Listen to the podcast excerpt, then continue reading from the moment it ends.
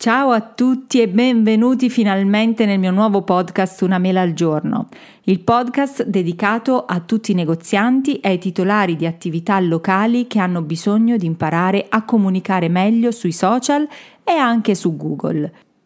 Iniziamo questo nuovo podcast parlando del mese di settembre, uno dei miei preferiti perché adoro le ripartenze, adoro i nuovi inizi e adoro i nuovi progetti. Ora vediamo come possiamo fare per ripartire con la nostra comunicazione con il piede giusto. Innanzitutto partiamo da carta e penna. Cerco di disintossicarmi dai social e lo so che è brutto a dirsi da parte di una che di lavoro fa la social media manager, ma è così perché in questa parte dell'anno per me eh, i social diventano davvero troppo carichi di leggerezza e di perdite di tempo e rischio di trascorrere le mie giornate veramente nel vuoto più totale. Mi infastidisce trovare quei profili che continuano a spiegare strategie per crescere crescere su Instagram, ballando, muovendo le manine, facendo poggiare il testo sulle manine a suon di musica. Lo so, sono una tragedia, sono intollerante, ma ho sempre pensato che il fatto che una cosa vada di moda e che la facciano tutti non mi autorizza a ridicolizzarmi. A questo punto dell'anno credo che la cosa migliore da fare per ripartire sia quella di valutare quali sono le cose che hanno funzionato e quali sono le cose che non hanno funzionato e che vanno assolutamente riviste. Allora io penso che il primo passo da compiere per ottenere esattamente ciò che desideriamo, ma eh, questo vale sia nella vita che nel lavoro, sia quello di instaurare nella nostra quotidianità delle piccole, semplici e costruttive abitudini che abbiano l'effetto di perdurare per un lungo periodo. Ogni azione che noi compiamo richiede una certa quantità di energia e io so, so per certo che maggiore è la quantità di energia richiesta e minori sono le possibilità che noi riusciamo a fare quell'azione. All'inizio magari siamo motivatissimi, oddio inizio a pubblicare, ora pubblico tre post alla settimana, quattro post alla settimana, storie tutti i giorni, ma passata quell'euforia, quell'entusiasmo iniziale, eh, smettiamo immediatamente e torniamo al punto di partenza. In realtà, se ci pensiamo bene, siamo fin troppo carichi di tante piccole abitudini quotidiane e alcune di queste non sono propriamente sane, come scorrere ore e ore con il ditino sul telefono per guardare i social, oppure eh, le, serie, le, serie, su Netflix, eh, le serie in tv, controllare continuamente il telefono per vedere se sono arrivati messaggi. Queste sono tutte azioni automatiche che ci rubano tantissimo tempo prezioso per la nostra produttività, ma anche per uno stile di vita sano.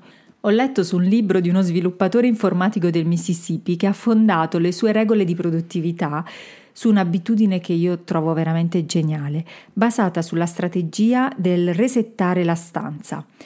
La, eh, resettare la stanza è una strategia che gli consente non soltanto di lavorare molto meglio e in maniera concentrata, ma anche di avere la casa sempre in ordine, che per persone disordinate come me io direi che è la soluzione perfetta. Ad esempio, lui ogni volta che finisce di guardare la televisione ripone subito il telecomando vicino alla TV, sistema i cuscini del divano e ripiega la coperta. Eh, scende dall'auto, dalla sua macchina e butta via tutte le carte. Quante volte ci ritroviamo che saliamo sull'auto e ci sono bottiglie, carte, di tutto, tutti gli avanzi della volta precedente. Oppure, quando deve fare la doccia, eh, ne approfitta sempre per pulire il bagno prima di entrare in doccia. Così il bagno, appena finita la doccia, è subito pronto, bello pulito e disinfettato per la volta successiva. Così, quando finisce di lavorare nel suo studio, Lascia la scrivania sempre libera, i libri in ordine, in modo che quando ci entra la volta dopo può concentrarsi direttamente su ciò che deve fare. La proattività gli permette di guadagnare un sacco di tempo e di fare le cose in maniera più concentrata. Per cui ogni volta che noi organizziamo un ambiente per lo scopo a cui è destinato, lo stiamo preparando per agevolare ed invogliare le azioni che dobbiamo andare a compiere in quell'ambiente la volta successiva. E io sto cercando di applicarlo quasi sempre, soprattutto nel mio studio che è sempre un caos pieno di, di, di libri ovunque. Quindi eh, vi garantisco che questa regola è davvero molto molto utile e soprattutto funzionale per la mia produttività.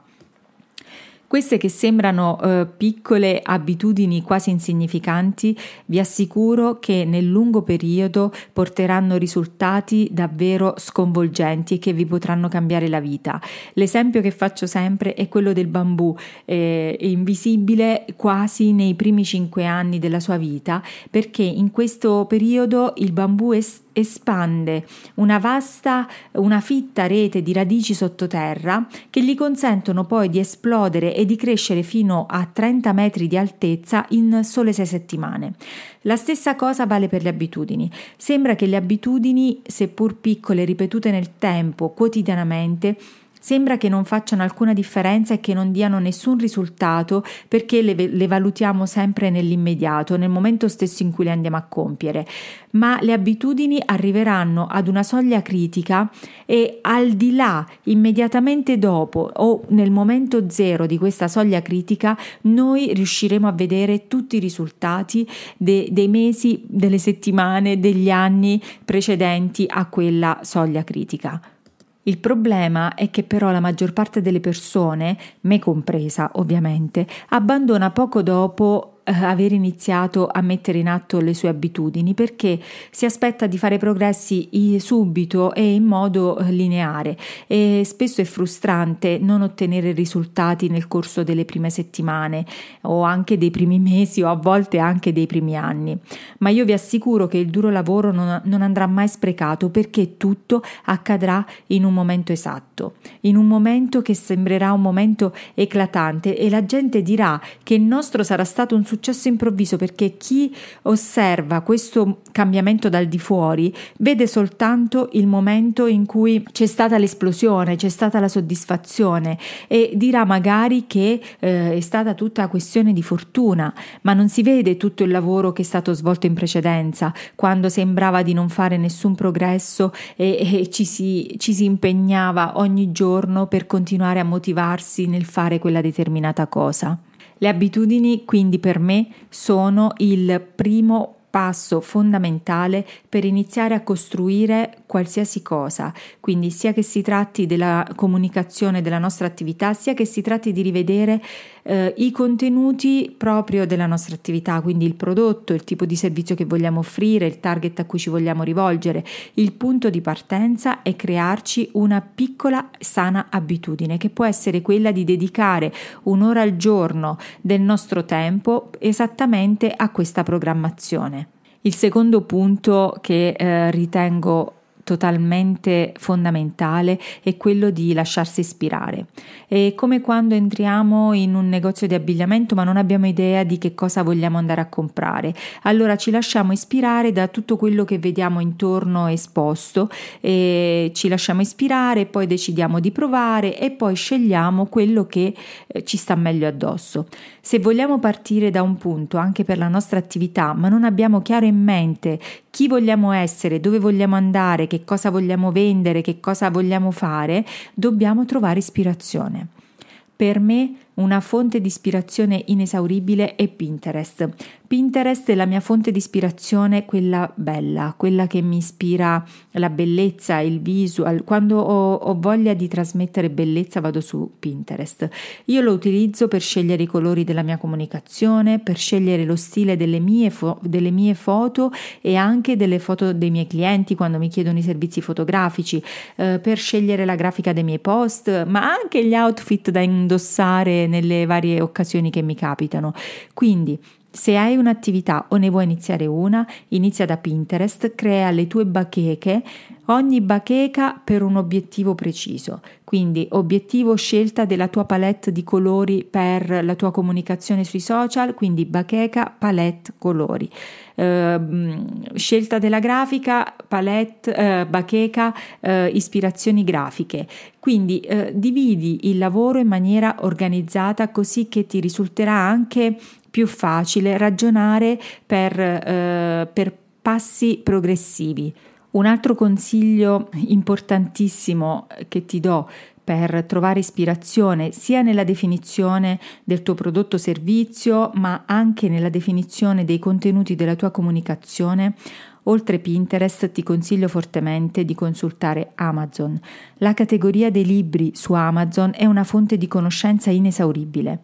Cerca tutti i libri sull'argomento generale relativo alla tua attività, alla tua nicchia di mercato. Scegli eh, quelli che hanno più recensioni e poi vai a selezionare le persone che hanno eh, inserito una recensione con 3 o con 4 stelle. Ad esempio, se vuoi offrire servizi di consulenza sull'organizzazione della casa, vai sui libri relativi al decluttering, al riordino, eccetera. Trova le recensioni su quei singoli libri con 3 o 4 stelle e leggile tutte lì troverai degli spunti davvero utilissimi sui problemi, sui bisogni, sulle esigenze di tutte le persone che sono interessate esattamente a quei temi. E eh, ti dico di andare sulle recensioni a 3 o 4 stelle invece che su quelle a 5 stelle, perché chi mh, dà una recensione a 5 stelle difficilmente giustifica il perché di quella recensione accennando ad eventuali problemi o problematiche. Di solito tendono lì ad inserire soltanto soltanto valutazioni positive. Invece noi abbiamo bisogno di comprendere le eh, valutazioni negative, quelle da cui noi dobbiamo parta- partire per definire eh, un prodotto o un servizio che vada a risolvere esattamente il problema di quelle persone. Altra fonte inesauribile di ispirazione sono i gruppi di Facebook. Eh, I gruppi di Facebook eh, sono, sempre, sono sempre effettuati per argomento, quindi se voi avete un negozio che eh, fa toilettatura per cani, cercate tutti i gruppi Facebook relativi agli amici a quattro zampe, perché quei gruppi saranno frequentati da persone che hanno, eh, hanno in casa dei cani e lì emergeranno nei commenti ai vari post o negli interventi che faranno eh, in autonomia tutte le varie persone iscritte, lì risulteranno tutti i bisogni e i problemi, le necessità di, eh, di queste persone e anche come loro vorrebbero, eh, che, eh, vorrebbero risolverle queste problematiche. Quindi riuscireste in questo modo a creare un prodotto un servizio cucito esattamente sulle esigenze delle persone che decidete di andare a servire. Poi ovviamente abbiamo come altra fonte di ispirazione, come sempre abbiamo Google dove ti basterà digitare le prime parole relative ai problemi della tua nicchia per avere tutta una serie di domande complete che le persone rivolgono ogni giorno a Google per soddisfare i loro bisogni.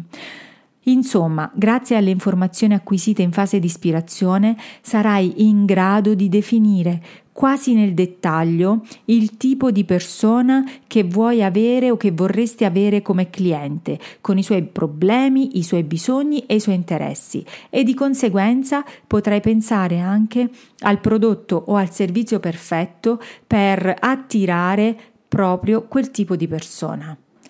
A questo punto direi che per questa prima fase ci fermiamo qui. Per favore prova a lasciarti ispirare e a creare delle piccole abitudini. E se hai domande di approfondimento sempre su questo tema puoi contattarmi su Instagram sul mio profilo Carmella Torre Creative, puoi contattarmi tramite il sito www.carmellatorre.it, su Facebook, io sono presente ovunque e mh, puoi lasciare una recensione anche qui sotto al podcast. Insomma, eh, i modi per rintracciarmi li trovi, se vuoi farmi domande particolari falle così le utilizzerò anche come spunto per le prossime puntate del podcast. Intanto ti ringrazio di essere stato qui e ci vediamo nella prossima puntata.